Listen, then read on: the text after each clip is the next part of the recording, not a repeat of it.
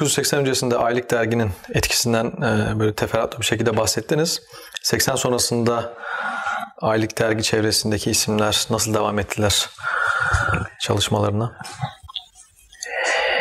Yani edebi e, formu ön planda tutanlar daha sonraki hayat seyirleri ve algılarına göre, gelişen algılarına göre yine bizim mahallede kalmak, İslami mahallede kalmak şartıyla e, farklı farklı uçlara gittiler tabii ki. E, orada bir devamlılık, bir ekol, bir tanım e, üretemediler. Örneğin mesela Düşünce Dergisi'nde Ömer Özsoy, Özbay, Özbay mesela Türk edebiyatı mı, Türkçe edebiyat mı diye mesela bir tartışma başlatmıştı. Yani e, bizim de e, yani verili e, ulusal sistemin kurallarıyla mı edebiyat yapacağız yoksa bizim de Müslüman olarak bir tanımımız olacak mı kaygısından gündeme getirmişti bunu. Bunun çok önemli bir şeydi. Bu tarz mesela modeller, perspektifler, bakış açıları üretmelerini isterdik.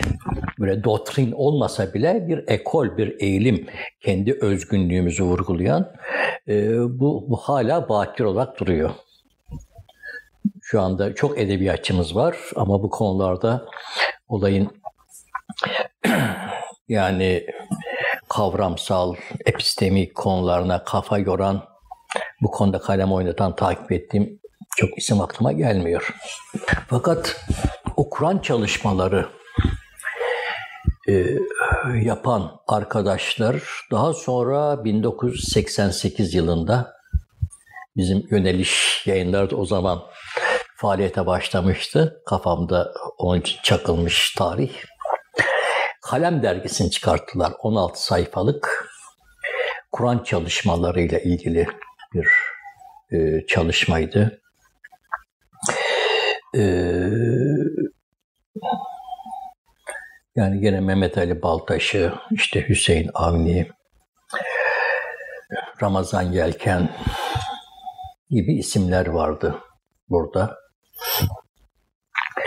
Bunlar Kur'an'ı kavramlar, Kur'an nasıl yaklaşılmalı, Kur'an'a yanlış yaklaşım, geleneksel formattaki yanlış Kur'an algıları, yani Kur'an'la irtibat kurma noktasında bir açılım e, kaydettiler. İki sene sürdü bu mükerrer sayılarla beraber. Ama ilk sayıdan itibaren hani daha evvel söylemiştim Yaşar Kaplan bu çizgiden geliyordu aslında fakat daha sonra sünnet konusunda daha ciddi sorgulamalar yapmaya kalktı. O ehli sünnet sayısı öyle çıktı. Ama orada da çok net bir netice çıkmıyordu yani var olan eklektik bir birikim. E, bu dergide e, birinci, ikinci sayısında e, okuyucu mektupları gitmişti. Tam da yani Kur'an Kur'an merkezli sünnet anlayışınız ne? Sünnete nasıl yaklaşıyorsunuz? Sürekli yazacağız, yazacağız, yazacağız dediler. İki sene bitti. Bir tane sünnetle ilgili, Resulullah'ın sünnetiyle ilgili bir yazı çıkmadı. E, ben biraz arka plan da biliyorum. Çünkü iç tartışmalar var. Bir beraberlik var. O konuda e, netleşelim deseler yani belki şeyler olacak, kopmalar olacak gibi herhalde sahipler. Ya da netleşmemişlikle ilgili bir boyut. Mesela o çalışmalar yanında e, gene 88 yılında galiba Ölçü Kriter dergisinin e, devamı olarak bir nevi öyle algılandı. Kelime dergisi çıkmıştı. Yani Hikmet Zeyveli, Metin Önal Mengüşoğlu ve bir şair ne birlikte. Ee, Kriter Dergisi'nin devamı ne dedim? Kriter Dergisi 70'li yıllarda gene 1976 yılında galiba çıkmaya başlamıştı. Özellikle gerçekten bir halk adamı, halk lideri, halk öncüsü diyebileceğimiz, tefekkürü mütefekkir diyebileceğimiz Said Çekmegil'in çabalarıyla e, oluşan bir çevrenin çıkarttığı bir dergiydi. Said Çekmegil e, o milli dindarlıktan gelen Necip Fazıl'ın dergisinde de işte Serden Geçtiğin dergisinde şiirler çıkmış, yazılar deneme çıkmış ama o milli dindarlığı o da din temelli, usulü din temelli araştırmaya başlamış ve Arapça bilmiyor belki ama Arapça bilenlerden soruyor ki dostu Topal Said var, Said Ertürk yahut Hatip Erzen geleneği var. Oradan Ezher kökenli ıslah ekolünün adamı. Ondan etkilenme bir ön bilgisi var ama bu etkilenme ve ön bilgiyi tahkik boyutuna taşımış.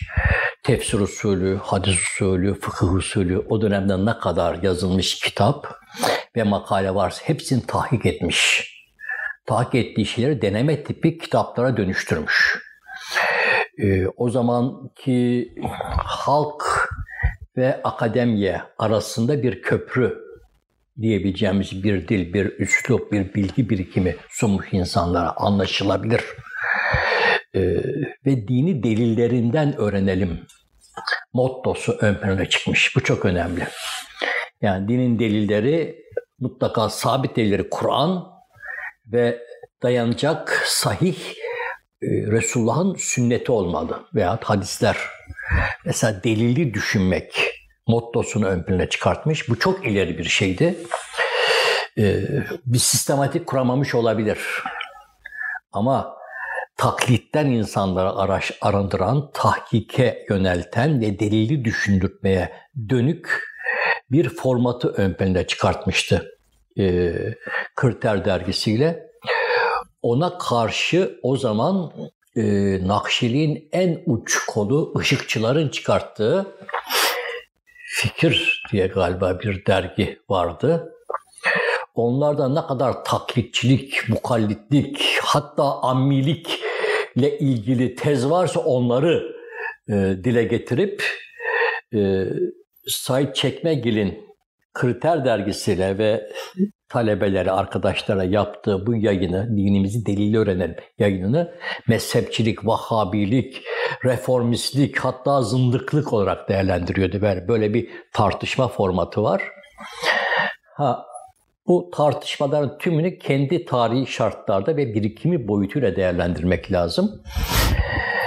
1988'de ee, çıkan işte bu kelime ve kalem dergilerinde bir nevi bu tip çalışmalardan ibret alarak daha mutedil, daha dengeli olmaya çalışan e, bir çaba olarak görmek gerekir. Ama kelime sanırım kalem dergisinden e, daha şeydi, daha kuşatıydı, kuşatıcıydı. Özellikle kalem çevresi yani o Ercüment Özkoy, Özkan'dan kopan veya onlarla irtibatlı diğer Kur'an üzerine çalışan, meal üzerine çalışan insanları 70'li yıllardan bu yana uyaran tiplerden birisi de Hikmet Zeyveli'ydi. Hikmet Zeyveli Said Çekmegil'in damadı.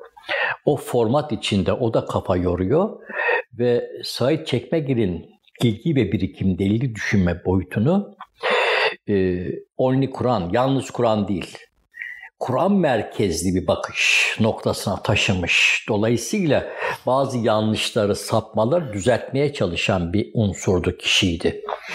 İşte o kişiyle beraber Kalem dergisi yanında 1980'de bir de Kelime dergisi çıkmaya başladı. Ee, o anlamda kavram veya deneme tarzında e, edebi konularda Mengişoğlu'nun yazısı vardı ama daha ziyade Hikmet Zeybeli e, dergiyi okutturuyordu. Usul yazıları, kavram yazıları o dönemler için gerçekten iyi, tahkike dönük, tutarlı yaklaşımlardı. E, ama dergi bir müddet sonra kapandı. Kendi e, yani e, iç yetersizlikleri dolayısıyla imkanla da alakalı boyutu var. Fakat bu tartışmalar birlikte diyebilirim ki bakın dünyayı ve dini anlama boyutunu Kur'an'ı merkeze koyarak, Kur'an merkezli anlamaya çalışan çabalar bahsettiğimiz bakın düşünce, aylık dergi, daha sonra kelime, e, Kalem. kalem, daha sonra Hak Söz dergisi, Ümran da katabiliriz daha sonra çıkan bu dergiler ön plana çıkmıştır. Ee, Ankara Eyalet Fakültesi dergilerini veya Diyanet dergilerini bunun içine katmıyorum. Çünkü onlar bir harmonidir, bir eklektiktir. Yani gerçekten bu perspektif sahip makaleler de vardır. Çok sık milliyetçi makaleler de vardır. Milli formatta yazılmış. Çok gelenekçi formatta yazılan makaleler vardır. Ama bir ekol, bir tarz, bir tutarlılık olarak bu dergiler bir nevi e, Cumhuriyet'in ilk döneminde kapatılan ıslah ekolün dergisi Sebir Reşat'ın bir nevi devamı gibidirler. Yani arada 50 yıllık bir fark var aşağı yukarı. Ee, tekrar vücut bulmaya çalışmış, birbirinin birikiminden de yararlanmıştır bunlar. Birçok insanlar da bugün Kur'an adına konuşan insanların birikimi bakın bu çabalarla oluşmuştur. Diyelim ki Mustafa İstanbul'da mesela e, önemli yazılarını aylık dergide yazmıştır daha gençken. Yani herkes aşağı yukarı e, bu, bu, bu söylemle, buradaki çabalarla yönlenmiş, etkilenmiştir. Ha, bunu aşan vardır, anlayan vardır, farklılaşan vardır ama ana çizgiyi ifade etmek açısından e, e, bu işi o günden bu yana yani sürdürebilen en önemli dergi ise bugün Hak Söz dergisidir. Yani 27 yılına ulaştı. Yine bu tip kaygıları taşıyan Ümran dergisidir. O da aşağı 24-25 yılına ulaştı herhalde. Bunlar bir sürekliliği ifade eder. Bu, bu önemlidir. Yeterlikleri e, tartışılabilir ama çizginin sürekliliği çok çok önemlidir. Bu, bu, bu, bu önemli bir vakadır. Bir de aylık çıkmaları sadece usul yazıları yazmak değil artık usul yazılarını geçmişler. Yani elde ettikleri usulü perspektiflere, siyasi, sosyal, ekonomik olaylara bakan analiz yazıları ortaya koyuyorlar. Ki bizim en fazla mahrum olduğumuz konular bunlar. E, tabii ki yeterlik değil çünkü bir akademisyenin bütün günü, bütün saati ilgilendiği alanla, o da tek alanla ilgilenmek ve ortaya koydukları ciddi işte görüyoruz 80'e yakın ilahiyat fakültesi var. Yaşadığımız sosyal, siyasi, kültürel olaylarla, analiz edilmesi olaylarla okuyacağımız e, makale mahrumuyuz yani. O açıdan bu, bu çabalar çok önemli. Yani direkt gündemimize dokunan yazılar açısından. E, bu da bence işte 70'li 80'li yılların birikiminin bize getirdiği bir kazanım olarak değerlendirilebilir. Ben özellikle Hak Söz'ün 90'lar itibariyle etkisini biraz daha ayrıntılı soracağım size ama öncesinde hızlı geçtiğimiz bir Dünya ve İslam dergisi var. iki sene kadar çıkıyor. Ee, yani o dönem saydınız yani birçok derginin ismini zikrettiniz. Ee, niye Dünya ve İslam başlığında ve içerikte de zaten bu Müslümanların yaşadığı coğrafyayla daha çok e, ilgili paylaşımların, yazıların, analizlerin olduğunu görüyoruz. Böyle bir dergi çıkarma ihtiyacı neden hissettiniz? Dergi nasıl başladı, nasıl kapandı? Biraz bahsedebilir misiniz? Şimdi e, ifade ettiğim gibi bir aylık dergi çıkartma e, tasarımımız vardı ama bu uzun erimli bir şeydi ve bütünsel e, siyasi, fikri, usulü yazılarla, edebi yazılarla bir dergiyi çıkartmayı düşünüyorduk. Ama e, yani kültür ve yayın piyasasındaki gelişmeler e, bizi yöneliş yayınlarını kurmaya zorladığı için e, bir de dergiler, yayınlar çıkıyor. Orada yani siyasi olaylara bir komplocu bakış var ister Türkiye açısından olsun, ister ümmet coğrafya, ister dünya çapında olsun komplocu yaklaşım var. Hamasi yaklaşım vardı o yıllar. Bugün de devam ediyor ama. Ee, artı İrani bir yaklaşım vardı. Her şeyi İran perspektifinden gören. Örneğin e, Birinci Körfez 1991 Körfez Savaşı arefesinde biz İslami piyasayı zorluyoruz. Tek tek İslami çevrelere, gruplara gidiyoruz. Diyoruz sattan bahane. Tavır göstermemiz lazım. Baba Bush o zaman diyordu ki yeni bir dünya düzeni kuracağım. Bakın bu bizim gelişimimiz üzerine oynanan bir oyun. Tavır almamız lazım. Engelleyemezsek bile diri kalırız en azından.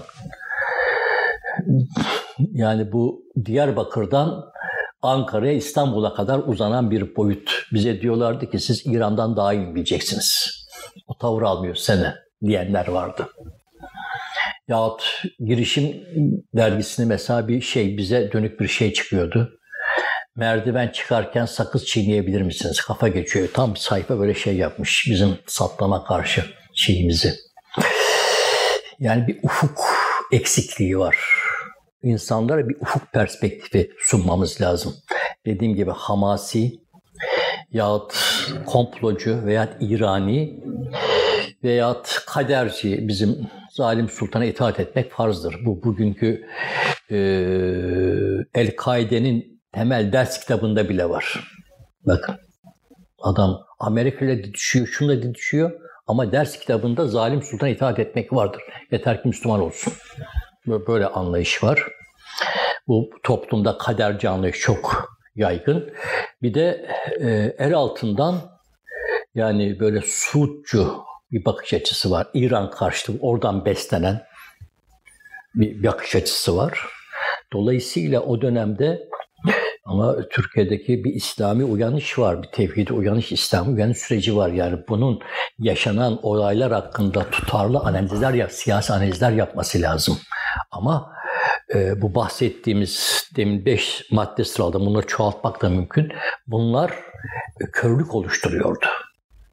Bunu aşmamız lazım. Dolayısıyla insanları bir komplocu yaklaşımdan, hamasi yaklaşımlardan, böyle hikayeci yaklaşımdan arındırıp tüm ümmet coğrafyasında İslami hareketleri, onun metodik tartışmalarını e, haberdar edici bilgilendirmeler yapalım istedik.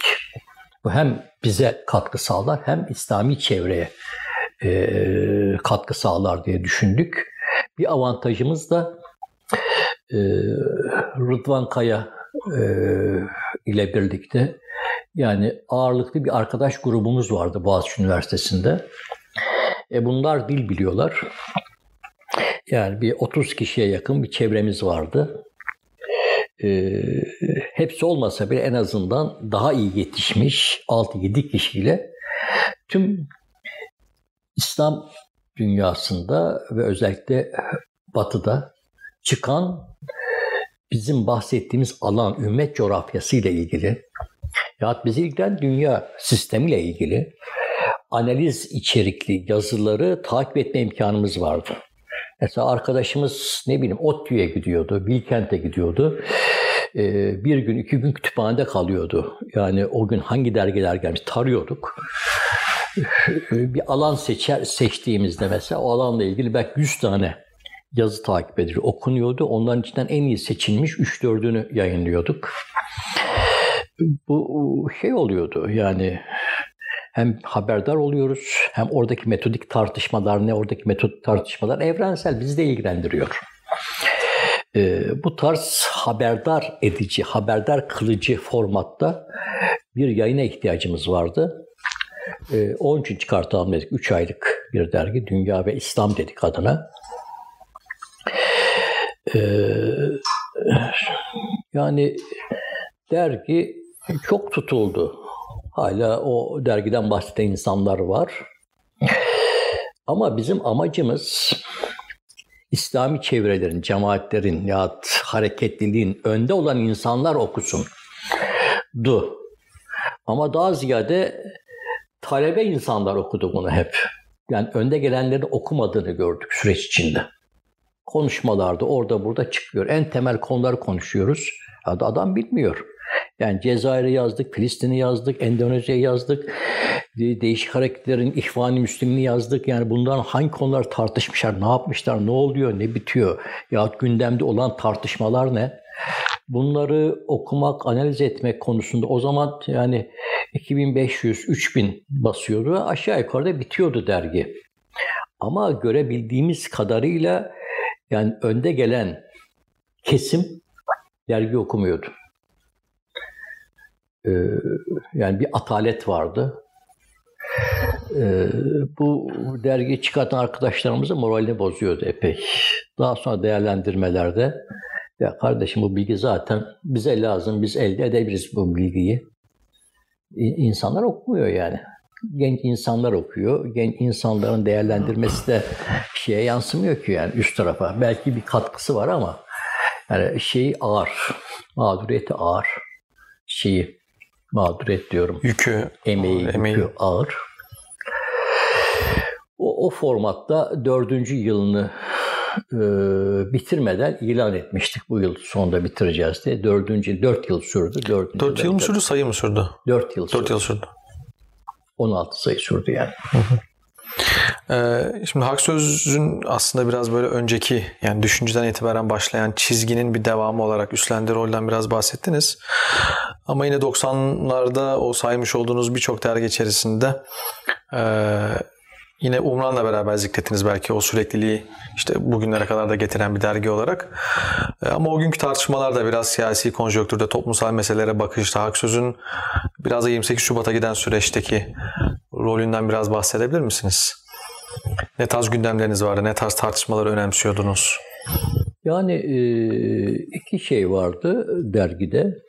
Bir, bizim iç eğitimimizle ilgili konu aslında İslam'a ilgi duyan tüm gençlerin, tüm insanların da gündemi olmalıydı. Ee, İlahiyat Fakültesi gençlerinin çıkarttığı bir dergi. Bir iki sene böyle sürdü zaten. Amatör düzeyde de olsa ama biz redaksiyonu biz yapıyorduk. Yani yetişmiş abiler yapıyordu diyelim. Ama e, insanların Kur'an'a nasıl yaklaşacağı, Kur'an temel kavramlar ne olduğu, sünnet boyutuna nasıl yaklaştığımız, gaybi konulara, akidevi konulara nasıl değerlendirmemiz gerektiği gibi yahut ıslah süreciyle alakalı tarihimiz ne, ne gibi inişler çıkışlar yaşadık. Bu anlamda toplum değerlendirmesi, işte tarih analizi gibi mevzular usulü dinle alakalı bizim için temel konular. Bu konularda e, bölüştürdüğümüz konuları parça parça her sayıda işlemeye çalıştık bir perspektif. Mesela bu büyük bir ilgi duydu. Büyük bir e, dikkat çekti ve ilgi gördü. Bunun yanında ilk başından itibaren dergi çıkarken bu perspektifte biz aylık gündeme nasıl bakıyoruz? Çünkü aylık dergi bu. Bir ay, geçen ayın gündemine nasıl baktık ve gelecek ayın gündemine bunu nasıl analiz ediyoruz? Bu tarzda siyasi, sosyal analiz yazıları yazmaya çalıştık. Aynı zamanda dünyanın gidişi, genel konuları bak dediğimiz gibi yani tevhidi perspektiften, Kur'ani perspektiften Resulullah bugün yaşasaydı ne yapardı sorusu çerçevesinden analiz etmeye çalıştık. Ee, bunu hala yapmaya devam ediyoruz. Ee, 28 Şubat'tan biraz bahsedecek olursanız 28 Şubat'ın e, Yani 28 Şubat'a gelmeden evvel 28 Şubat'ın şartlarını zaten Türkiye e, sivil ve asker bürokrasinin hakimiyetiyle yaşıyordu. Biz 28 Şubat'a gelmeden evvel iki ayda bir mutlaka o zaman devlet güvenlik mahkemeleri vardı. Devlet güvenlik mahkemeleri yargılanıyorduk. Ben su yolu yapmıştım mesela devlet güvenlik mahkemelerini. Derginin sahibi olarak yazı işleri müdürü gerçek yazı işleri müdürü olarak gösterseydik o dönemde sürekli her ay iki ayda bir 3 yıl 5 yıl ceza alan içeride yaşayan arkadaşımız olacaktı. Onu da şöyle yapıyorduk. Ee, yani yazar üstleniyordu yazısını. O yazar da e, buradan birisiydi ama Avrupa'dan bir arkadaşımız, bir tanıdığımız üstten gidiyordu notere. Bu yazı benim diye yazıyordu. Müsteratta yazdım. Dolayısıyla hapis cezasından yırtıyorduk ama o zamanın parasıyla her ay, bir ay, iki ayda bir yüklü para cezası ödüyorduk yani sisteme. Ee, Mesela ne bileyim Beyazıt'ta eylemler oluyordu. Ee, arkasında biz vardık. Sistem bunu biliyor. Yani senede bir, iki, üç defa dergiye baskın olurdu. Arama olurdu. Ee, yani 28 Şubat şartları bizim için, İslami kimlik sahibi için, insanlar için yaşıyordu. Mesela bir dergimiz, mesela Kapa, Bosna'da e,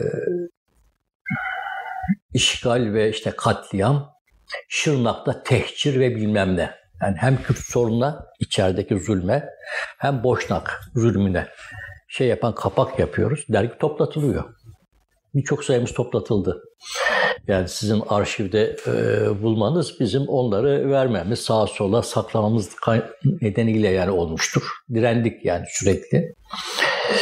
E, sürekli caydırılmaya çalışıyorduk yani bu anlamıyla. Ama ifade ediyorduk. Mesela o dönemde de İslami kesim açısından yani Kürt sorunu hakkında yapılan zulmü asla Kürtçülüğe sapmadan ama Kürtlerin insani ve fıtri haklarını savunarak yani dile getirmek öyle kolay bir şey değildi. Ama biz Müslümandık yani adaletle davranmak durumundaydık. Ee, bu tip e, çabalarımız oldu. Sürekli yani dergi demek Müslümanlar yaşanan sorunlar hakkında hak ve adalet ölçüleri çerçevesinde ne diyorlar? Bunu ortaya koymaktır. Gündemle ilgili çıkan aylık bir dergi gündemle ilgili konuşmuyorsa, gündemle ilgili fikrini ortaya koymuyorsa e, o havanda su dövüyor demektir. Maalesef yani bu şeyi yakalayamadık biz. Seviyeyi yakalayamadık. Dediğim gibi Düşünce Dergisi'nde yakalanan o düzey yani Sırat-ı Müstakim Sebür Reşat'tan sonra ilk defa kısmen belki çok parça, minik parçalarla Hilal dergisinde, ondan sonra Düşünce dergisinde yakalanan o seyir, Düşünce dergisinin hemen e, bitişiği olan işte Tevhid, Hicret, İslam Hareket dergilerinde kısmen yakalanan o seyir, yani bütünsellik olarak yani tevhidi, Kur'an'ı bütünsellik olarak herhalde Halk Söz dergisini yaşatmaya çalıştık. Keşke başka refiklerimiz olsaydı. O konuda yani bizimle yer yer paralelleşen dergilerden bahsettim. Ümran dergisi böyledir. Ee, yani onların değerlendirmesine girmeyeyim. Ama yani bizim kendi hikayemizi anlatacak olursak yani tanıklığımızın bedeli vardı. Karşılığı vardı. Ee, ama buna rağmen yani Anadolu'daki, İstanbul'daki e, şey, okuyucu Hak Söz dergisini taşımak riskliydi. Ama alınıyordu, satılıyordu, dağıtılıyordu, tevziyat iyiydi. Şöyle riskliydi. Diyelim ki işte ilim menzil çatışması olmuş doğuda. Diyelim ki işte sistemin İslami Hareket diye isim verdiği Batmanlı, Bingöl'ü bir grup yakalanmış. Bunları işte irtica, şeriat falan diye e, televizyonda çıkartıyorlar. Önlerine Mevdudi'nin, Seyyid Kutub'un, Malik bin Emin kitaplarını koyuyorlar. En fazla hak söz dergilerini diziyorlar. Bizim hiçbir alakamız yok adamlarla. Ama karalamayı böyle oluşturuyorlar. Onun için riskliydi. Şimdi bunu gören bir memur nasıl eline alır? Şöyle yapıyorduk örneğin. Tüm memurlara yani bu savcısı hakiminden öğretmenine kadar sarı zarf içinde yolluyorduk. Dergi görünmesin diye. Ya posta memuru yollamıyordu, tahrip ediyordu öbür türlü. Yahut da e, ita amiri baktığında e, adamı fişliyordu. Fişleme vardı çünkü o dönemlerde. Mesela benim hukuk fakültesinden Sarıyer'den de çok samimi bir arkadaşım e, artık emekli olmuştur. ismini vereyim. Kamil Tarakçı. Hakimlik yapıyor. Bir gün kalktı geldi Ankara'dan. Ya Hamzacığım dedi bu dergiyi bana şeyle yollayın. Sarı zarfla yollayın. Yani 91-92. Tamam dedik sarı zarfla yollattık. Sonra sıkıntıya girmiş falan böyle kalem kırma falan formatı bilmem ne falan derken adam ayrıldı. Şey oldu. e, avukat oldu. Tekrar mesleğe geri döndü. Trakya'da e, göreve başladı. Orada vali çağırmış. Demiş Kamil Bey camiye gidebilirsin ama camiye giden esnafa çay içmeye gitmeyeceksin. Şu dergileri takip etmeyeceksin. Adam geldi. Hamza dedi bana artık dergide yollamayın.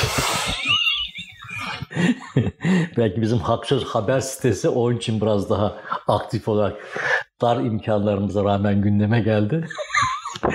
Şimdi böyle şartlar yaşıyorduk. Yasaklar, baskılar, yani bunlarla yürüyen bir mücadele süreci vardı. Bu arada tabii ki mesela bazı yazar, bir iki tane yazar arkadaşımızı hangi güç olduğunu bilemiyoruz. Ama normal polis olmadığını biliyoruz. Mesela bir gün, iki günlüğüne kaçırdılar, dağa kaldırdılar meçhul bir yere. Olmadık şekilde sorguladılar, döv, dövdüler. Bilgi almaya çalışıyor, şey yapmaya çalışıyorlar. Kont gerilla veya MİT'in bir kanadı veya Genelkurmay e, istihbaratın başka bir birimi. Böyle vakalarla karşılaşıyorduk. Yani vatandaşı korkutup saptırtmak istiyor, bizden kopartmak istiyor. Bu anlamda bunlar bildiklerimiz, e, bilmediklerimiz vakalar da vardır. Bu vakalar dolayısıyla bizden kopan insanlar da olmuştur. Hepsine biz müsamahayla bakıyoruz. Zor şartlarda çünkü. Hiç kimse işkenceye gir bakalım seni Filistin askısına alsınlar, sana elektrik versinler, senin kafana bir e, muşamba geçip boğma e, formu uygulasınlar. Bakalım konuşacak mısın, konuşmayacak mısın? Yani bu sınavı kazanan olur, kazanamayan olur. Kazanamayan hiçbir arkadaşımızı suçlayacak pozisyonda değiliz. Çünkü can, zarurete hamse en başta gelir. Akıl emniyeti, can emniyeti en, en başta gelen formlardandır. Bununla ilgili bir şey söyleyemeyiz. O insanın kendi takvasındadır. Mesela bu tip vakalarla karşılaştık. Ee, bu vakalarla birlikte 28 Şubat'a girdiğimizde 28 Şubat'a girmeden bakarsanız site külliyatı vardır. Biz 28 Şubat'ı ilan ediyorduk zaten şeyde. Direnmemiz lazım geldiğini, teslim olmamız lazım geldiğini. Yani Milli Selamet Partisi'ne de hitap ediyorduk. Boyun eğilmemesi lazım geldiğini. Yoksa çok şey kaybedeceğimizi ifade ediyorduk. Ama Milli Selamet Partisi habire postallı e, emekli generaller alıyordu. Mesela bir şeyimizi hatırlıyorum, bir haberimizi. E, Milli Selamet Partisi postal kokusu kapladı diye. Bu tip vakalar da vardı. O dönem refah. Refah, refah pardon Milli Selamet diyorum o geçmişte kaldı. Refah. E, bu tip vakalar da vardı.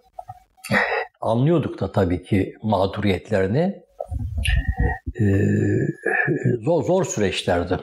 O süreçte 28 Şubat e, geldiğinde bizim her sayımız 28 Şubat'a karşı bir eylem haberi ve bir eylem davetiyle çıkıyordu her sayı. Ve ciddi olarak da mücadelenin içinde bir tavır alıyorduk. İlk defa e, mücadele yani başörtüsü direnişle ciddi olarak başladı.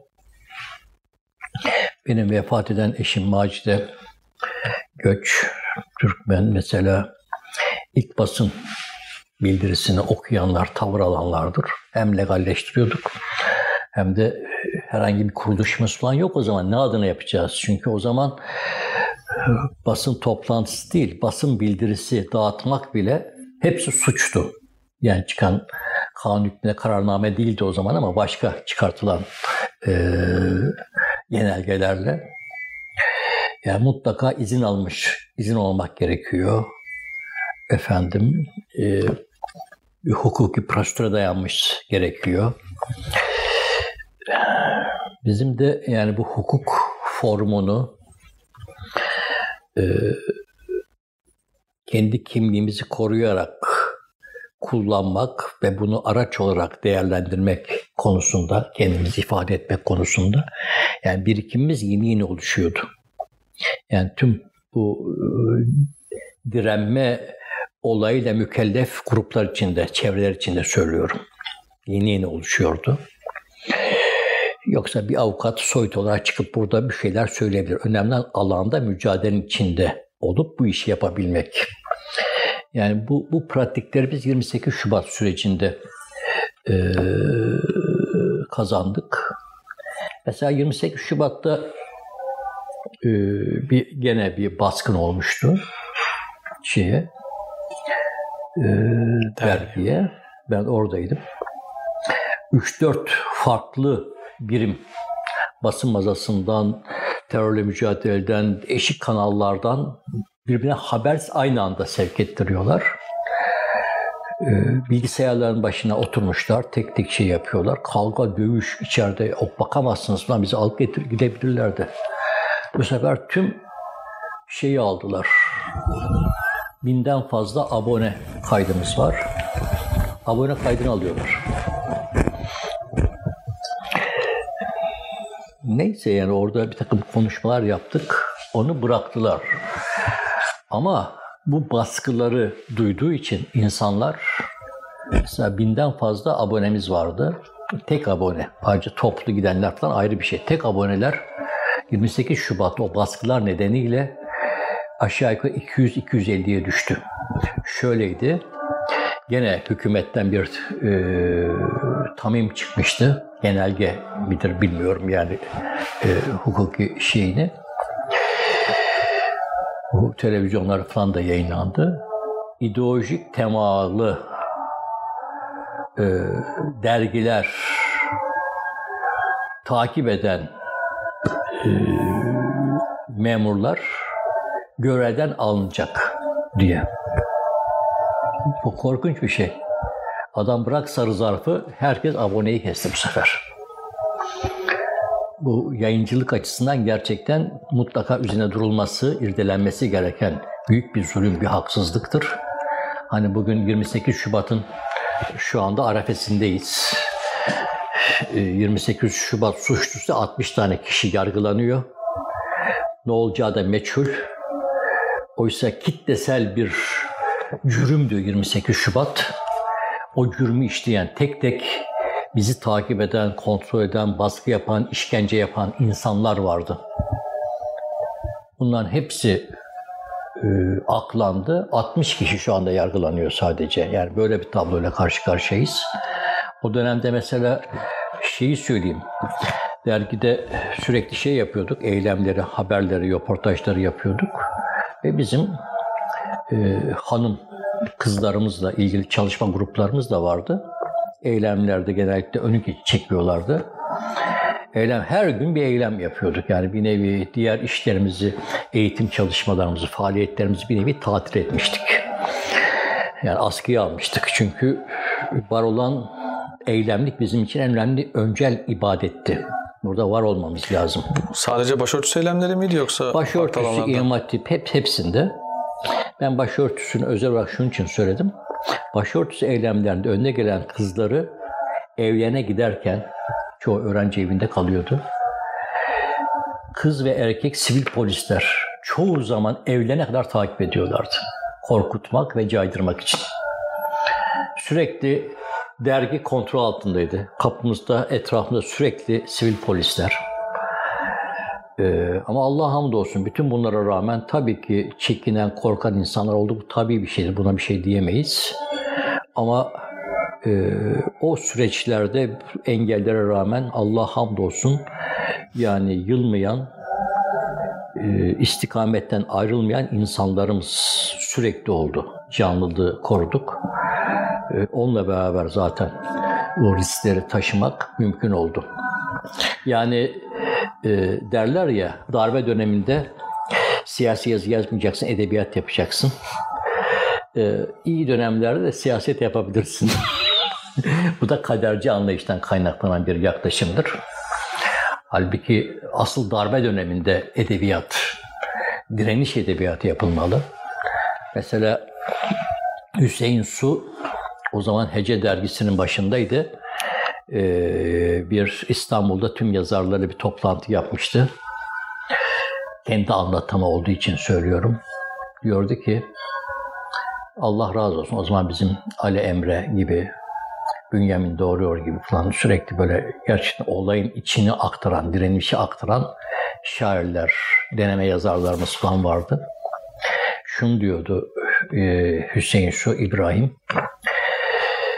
Kardeşim 28 Şubat başımızdan geçti. Dergi çıkartıyoruz. Direnişli iki tane yazı yazmadınız be. Ve olumlu örnekleri göstererek bu olur mu?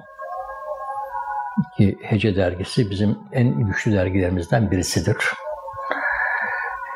Yani dediğim gibi o işte dünya İslam'ı çıkartırken ki bahsettiğimiz zaaflar işte komploculuk, abartı, kadercilik falan yani onları bakış açısı, perspektif itibariyle analiz gücü olarak aşamazsanız eğer karşılaştığınız sıkıntı karşısında da kendinizi ifade edemezsiniz, mücadele yükseltemezsiniz. Ben şunu söyleyeyim yani bu dergiyi çıkartıyorduk.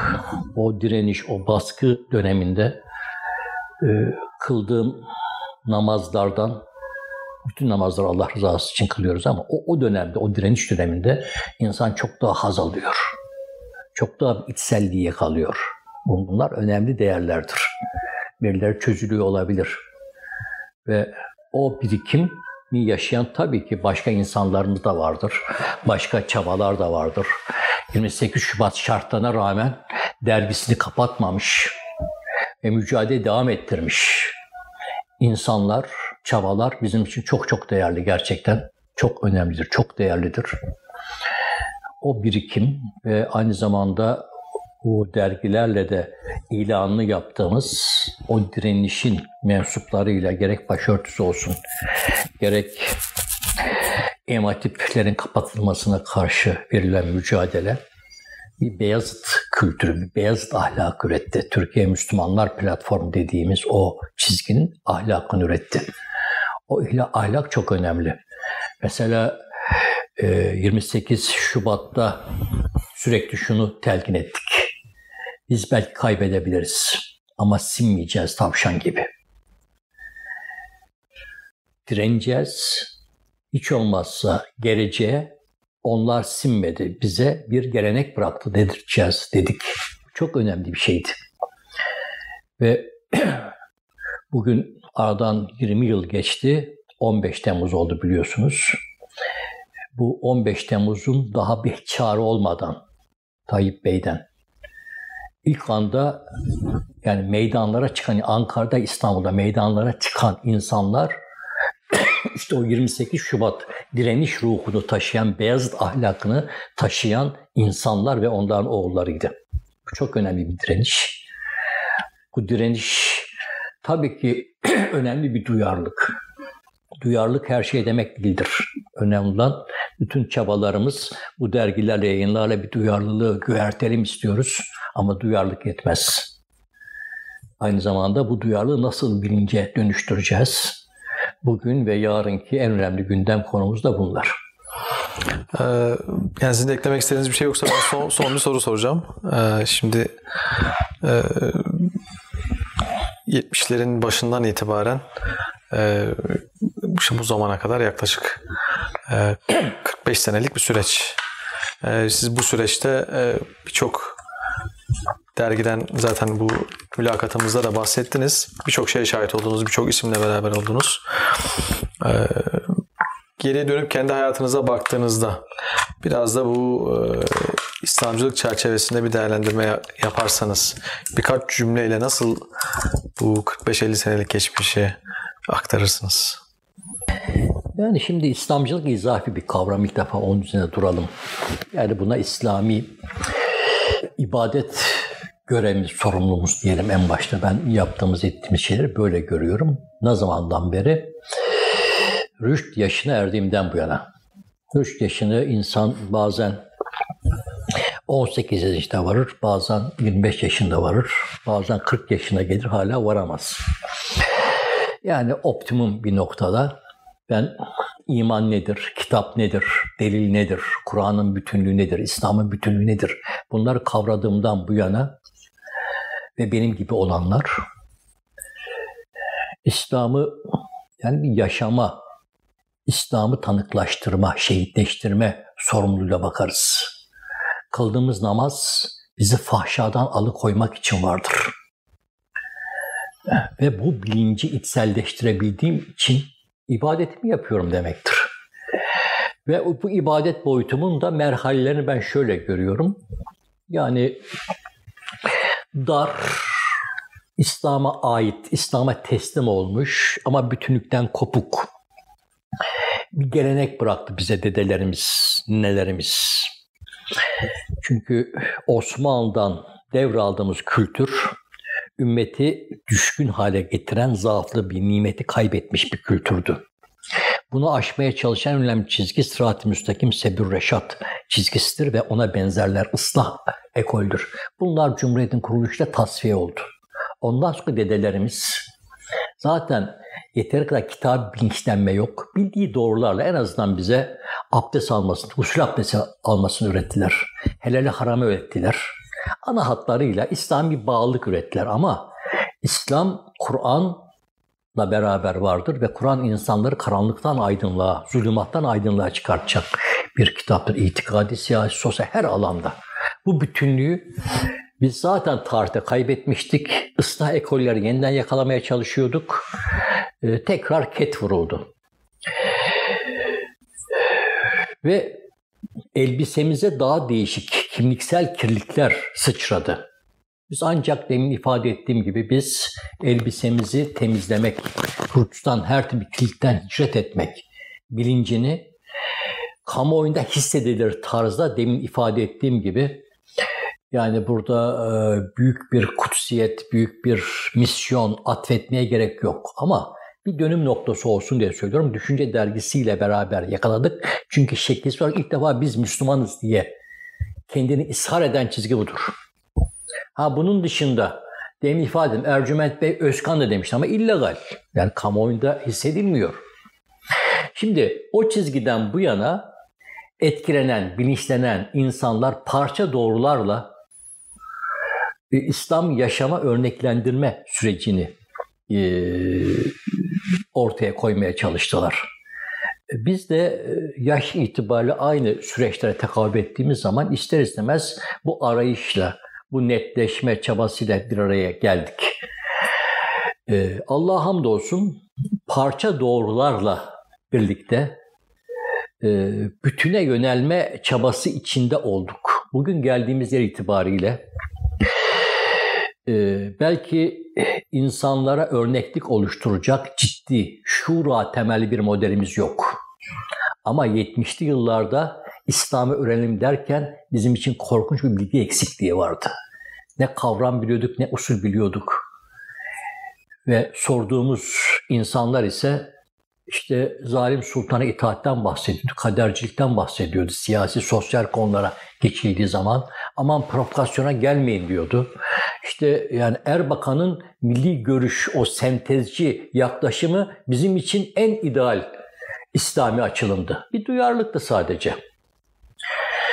Ve büyük bilgi eksikliğimiz vardı. Ama bugün geldiğimiz yer itibariyle dün üzerine bastığımız toprak çorak bir topraktı. Türkiye coğrafyası bilgi açısından, İslam bilgi açısından kurak bir topraktı. Ama bugün geldiğimiz yer itibariyle üzerine bastığımız toprakta henüz bir çınarımız, henüz bir model ağacımız yok. Ama bu toprak artık humuslu bir toprak. Ve aramasını bilen insan için bilgi eksikliğimiz yok bugün. Daha doğrusu bilgi eksikliğimiz olmayabilir. Yani çok imkanlıyız. Aslan şey bu bilgiyi gerçekten istişari temelde takva boyutuyla akıllarımızı birbirine katarak birlikte iş yapabilme becerisine dönüştürmek, bir modele, bir harekete inkılap ettirebilmektir. Bu kolay bir olay değil. Belki asırlardan beri kaybettiğimiz nimeti hemen 10 senede 20 senede oluşturamayız. Ama o nimeti oluşturmak, şura temelli ümmeti göğertecek bir modeli oluşturmak bir merhale işi.